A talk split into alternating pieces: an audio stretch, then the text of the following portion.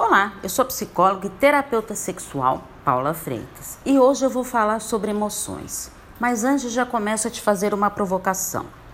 A gente muito escuta falar, vamos controlar as nossas emoções. Mas será possível realmente controlar as minhas emoções?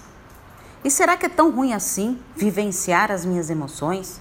Se estou com raiva, por que não vivenciar essa raiva? Encarar a minha tristeza, encarando as minhas emoções. Bom, então eu já te dei um spoiler aí do que vem hoje. Então vamos pensar nisso. É necessário estar atento às emoções e os sentimentos que os gatilhos emocionais nos proporcionam e atrapalham a nossa vida. Então, para lidar de uma maneira mais saudável com as suas emoções, deve-se primeiro começar a reconhecer as suas emoções negativas. Isso é um ponto super importante.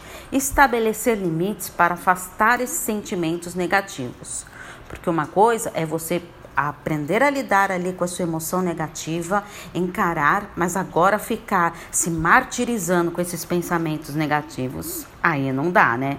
Pensar mais positivamente, estar aberto a mudanças, mas faça pequenos movimentos para você não desistir.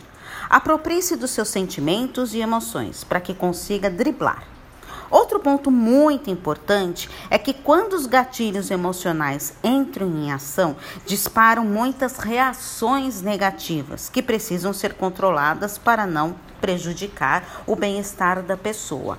Então você entendeu? A emoção ela pode disparar reações negativas e essas reações negativas que acabam podendo prejudicar a minha qualidade de vida, o meu bem-estar. Existem maneiras de reduzir as nossas reações negativas, que são criar experiências positivas frente a essas reações negativas.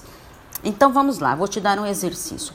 Cada reação negativa que você perceber, tente transformá-la em três reações positivas. Como assim, Paula, transformar? Tá bom. Então você teve uma reação negativa. Tá bom. Isso eu não estou gostando disso.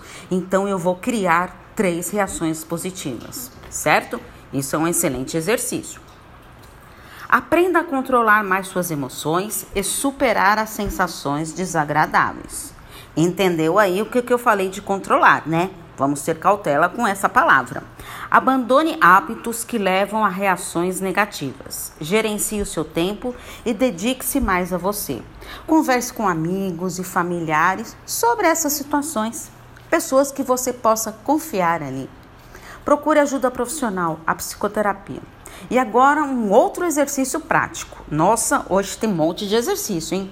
Sugiro que você escreva esses pensamentos, sentimentos e dores que te incomodam, para que você consiga identificar esses gatilhos emocionais e libertar-se disso mãos à obra.